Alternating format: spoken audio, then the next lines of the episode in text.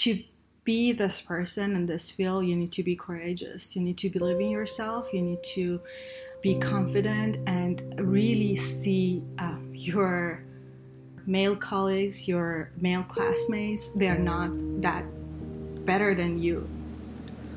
I think we've all felt out of place at some point in our lives.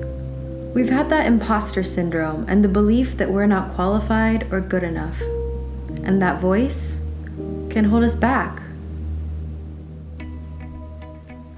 Moving the Needles presents Sewing Change, a podcast exploring change in all of its forms. Change can be small, subtle, and nuanced, and we're here to show you that you can be a change maker wherever you are. I'm your host, Toffee Char, and on the show today, Dr. Sibia Ranjbar. Sibia is a healthcare consultant with experience working in the pharmaceuticals industry. Originally from northern Iran, Sibia came to the US in pursuit of her PhD degree in environmental biotechnology and is an advocate for girls in STEM. She has worn multiple hats in her career, ranging from a researcher to a project manager. Sibia, Welcome to Sewing Change. Thank you for having me. So, Sibia, I know you're originally from Iran. Can you tell me a little bit about your upbringing and background and what led you to the US? Which part of it? Okay, so let me go back. We had a small um, immediate family, but I grew up in a large um, community, like uncles, aunts, uh, my cousins, grandparents. So every single family event was a huge uh, feast of uh, everything that you can imagine. Um, I grew up um, in a culture that value food and cooking. so mm-hmm. Uh, right now, I really like do, doing that, and it reminds me of home after um, getting my uh, degree in Iran, I, I got my undergrad and master degree in chemical engineering. Mm-hmm. I worked for five years, and at that point of my life, um, I had a big life event. I was married for six years, and I um, separated from my husband, and, um, and we eventually got divorced. And I needed a change. I thought that would be a good time um, to actually explore and mm. um, try to live in another part of the world. I didn't aim for United States. I mm. wanted to go Europe first, uh, but because I was looking into how I can make this experience an easier or maybe a productive experience, mm. I wanted to. Uh, take the route of being a student and go back to school. Um, so finally, I got accepted to a school in the US and I came here. Gotcha. Yeah. Thank you so much for opening up and being, you know, just very candid and vulnerable with us. I'm also curious, how did you get into engineering? Right. Um, I don't know how it is in Iran now, but back then, if you were a good student, you had two majors that you would go into either life sciences and you become a doctor, mm-hmm. or you would go to math and you become an engineer me being good at math, it was just basically known from the day zero that I would become an engineer.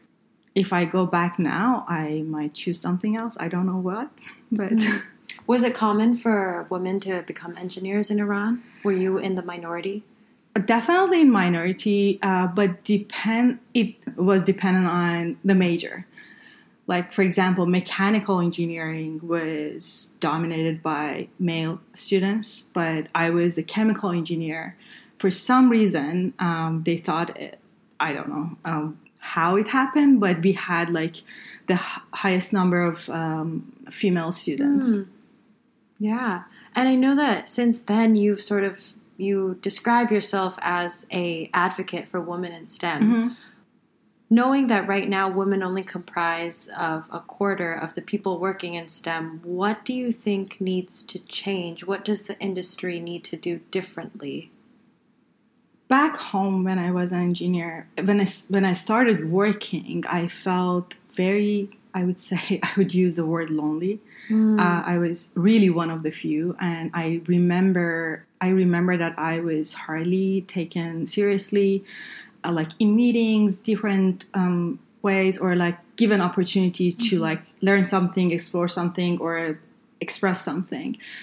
Uh, but that said, I grew up in a family that so the only thing that mattered was your capability. If you could do something, nobody would have stopped you of you know. So I didn't grow up in a family that they would have stopped me of doing anything. But I know how hard it could be for people to be the first, the first in their family, the first in their city, town, even country. And being a woman engineer, uh, I would say you're one of the minority. I mean, you're a minority in the entire world. Mm-hmm.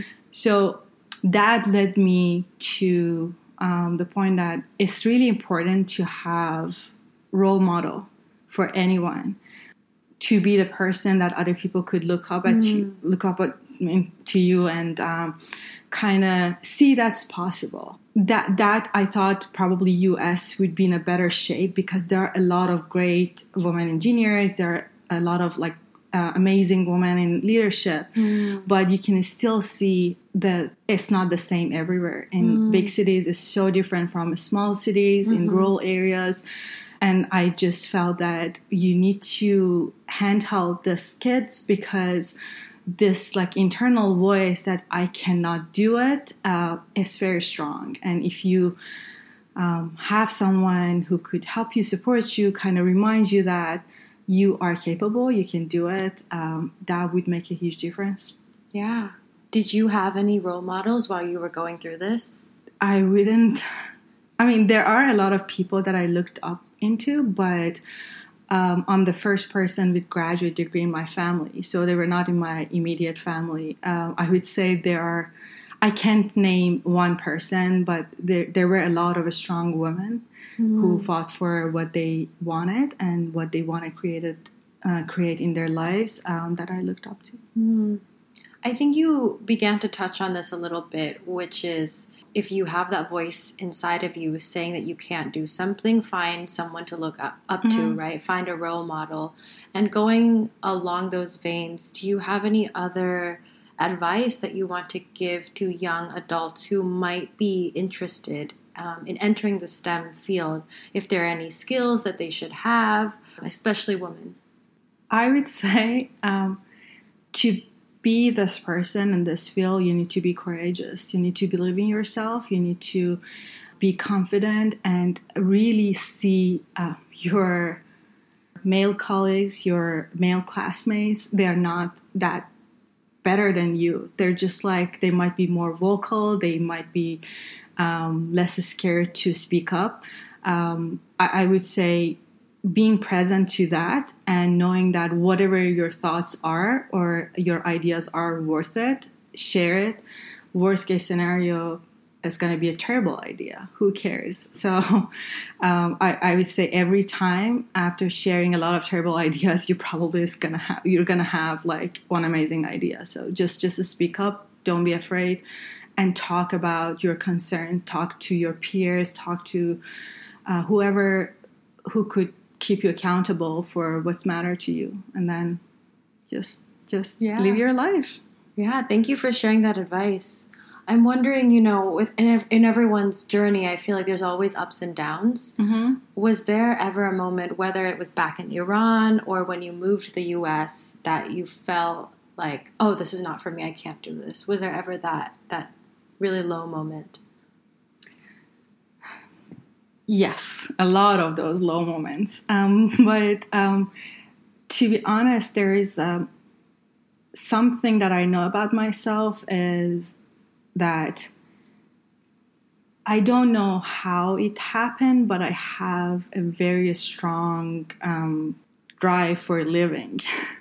so no matter how low I am, I was able to kind of take myself out of that very low level um, but it happened a lot. It happened a lot, especially after my PhD. During my PhD, um, it was tough, a very stressful, stressful experience. And after that, a lot of uncertainty. Um, I didn't know if I would have like proper visa to stay here. What would be the next step? Can I find a job? Can uh, would it be something that I wanna do? Am I gonna enjoy it? All of those moments, I I I had I experienced a lot of low moments, but thinking about it, not being afraid of those low moments, not thinking that this is only me who is experiencing that, and being able to talk about it to other people. Um, along the way, I found so many amazing people who supported me. So definitely, it's not a rare thing to have those low moments. Yeah, no, I think I, I like your what you said about you have this really strong willingness to live. Mm-hmm. And seeing the light at the end of the tunnel, and just it sounds like whatever that light is, just hold on to it and keep anchored to it and have that willingness to work towards it. And yeah, I guess, you know, since this is a podcast about sort of creating change, no Mhm. matter where you are, no matter what career you're in, I'm curious as to how you are creating change and moving the needles um, within your career and where you are now. That's a very good question. I've been actually thinking about what's next step for me and what I want to do. I've been very involved with Society of Women Engineers, but it's been a long time that I didn't do any activity with them. Um, I've been in lookout for something new, but at least at at work, what I'm trying to do is to take on a mentorship role. Uh, whenever I get a chance to help someone, um, support someone, I think um, I'll jump into it. So for now, I, I see myself as a mentor or wherever possible. And I'll let you know whenever I find. No, I think mentorship is a great thing. And I think it alludes to something you said earlier, which is look up to a role model. Mhm. So I think maybe another layer to that is a role model, but also having a mentor to sort of guide you and help you when you do fall down. And our sort of our fun question do you have an inspirational book or a quote that you'd like to suggest um, or share? Okay, so when you told me that you're going to ask me this question, I was like, do I have anything to share? I don't remember any quotes, but my favorite book, I read it, it was it was translated to Farsi, my mother tongue. It's called Paulina.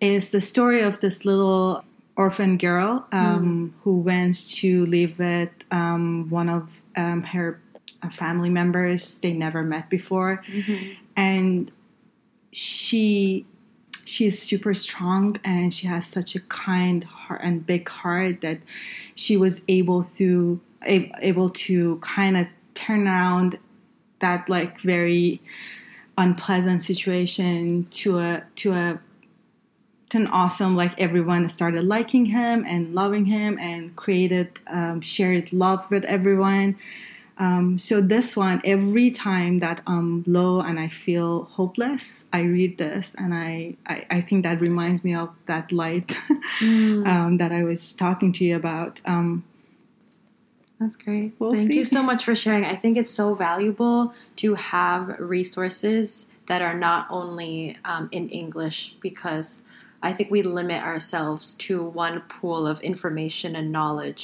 So I I really appreciate the recommendation. no but i'm sure you can find i can find the english version of this and um, i think it would be a, a nice read for Yeah. everyone Um, yeah, the other question that I, I had was, you know, I think in this podcast I've been asking you a lot about advice for younger people, and I think that we also have a lot to learn from younger people. So, is there a question that you have for the younger generation?